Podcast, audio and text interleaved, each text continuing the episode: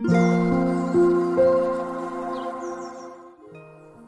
さんこんにちは、なおこです。インタビューライターがお送りするつづるラジオ。このチャンネルでは取材や執筆を通して学んだことフリーランスの暮らしやキャリアについてお話ししています。毎週土曜日朝6時半から聞く力を磨くトレーニングもやっています。気になる方は概要欄のリンクから詳細をご覧ください。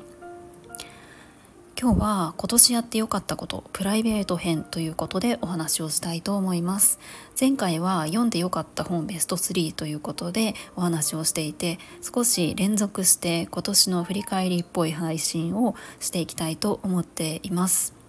今年やってよかったことちょっと書き出してみたんですけれどもプライベートと仕事と、まあ、両方いろいろあるなと思ったのでちょっとプライベート編と仕事編を分けてお話ししたいと思います。今回はプライベート編。で次回仕事編をお話ししたいと思います。まずですね私今年やってよかったこと3つ紹介すると1つ目がヴィパッサナー瞑想の合宿に参加したこと。2つ目が産婦人科に通うことをやめたこと。3つ目が5時半に起きるようになったこと。ということでちょっと詳しくお話ししたいと思います。まあ、まずヴィパッサナ瞑想って何みたいな風に思ってる方もおられるんじゃないかなと思います。ヴィパッサナ瞑想っていうのが、まあ、瞑想っていろいろ種類があってその中の一つなんですけれども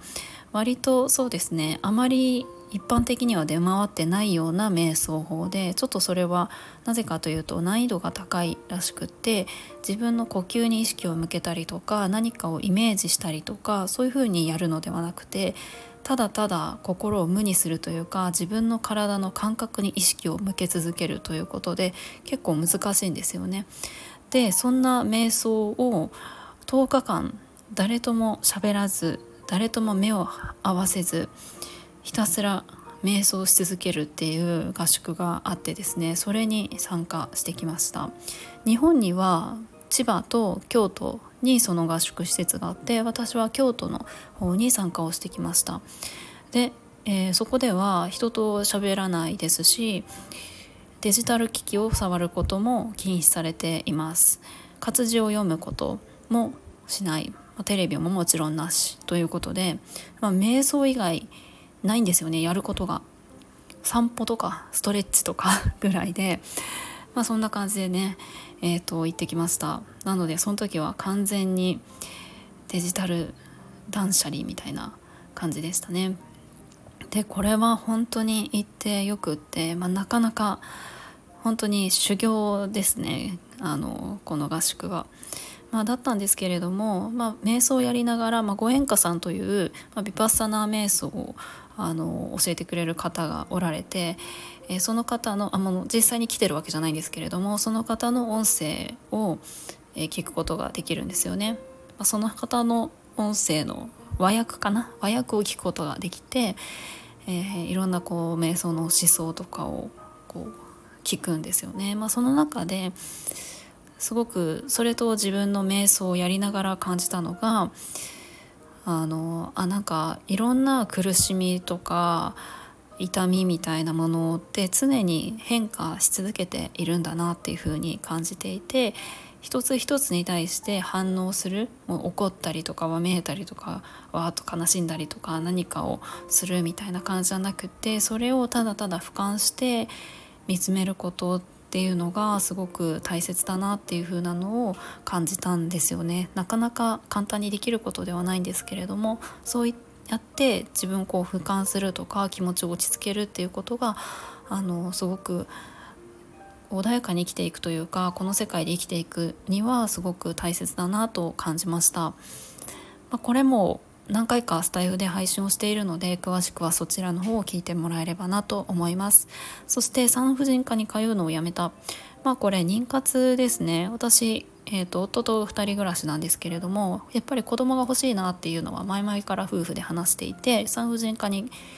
通っていました。半年ぐらい。でもですね、まあ、なかなか心身ともにしんどくてですね、まあ、ちょっと夫婦で話し合って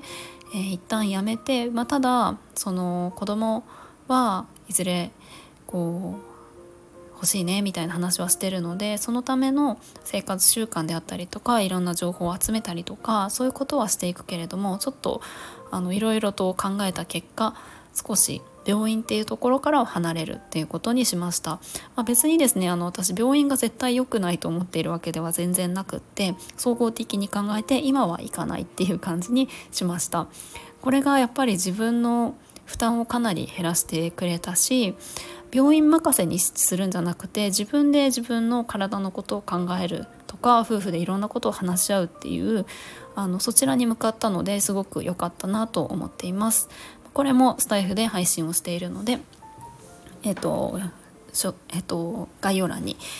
リンクを貼っておきます。そして5時半に起きること、まあ、これもやってよかったですね。割と朝は早起きな方だったんですけれども5時半ほど早くは起きていなかったんですよね。でも今年の途中からちょっと5時半起き意識してスタートするようにしてそれも無理して頑張って早く起きるというよりかは自分の生活リズムだったりとか朝早く起きたくなるようなルーティンだったりとかそういうのを工夫することができたのですごくいいリズムだなっていうふうに思っています。はい。まあ、そんな感じで今年はビパッサナー瞑想に行った。そして産婦人科に通うことをやめた。5時半起き。を始めたみたいな感じでこれがプライベートの中だとやってよかったなっていうふうに思っていることです。なんか総合的に改めてこうやってよかったことを話してみると、まあ、プライベートにおいてはすごくこう無理せず無理しないとか自分が自分のままでいることとかうんと心穏やかに過ごしていくこととかなんかそういう方に行きたいんだなっていうのをあの改めて話しながら感じました皆さんはどんな1年でしたか？是非ですねやってよかったことっていうのをあの考えてみると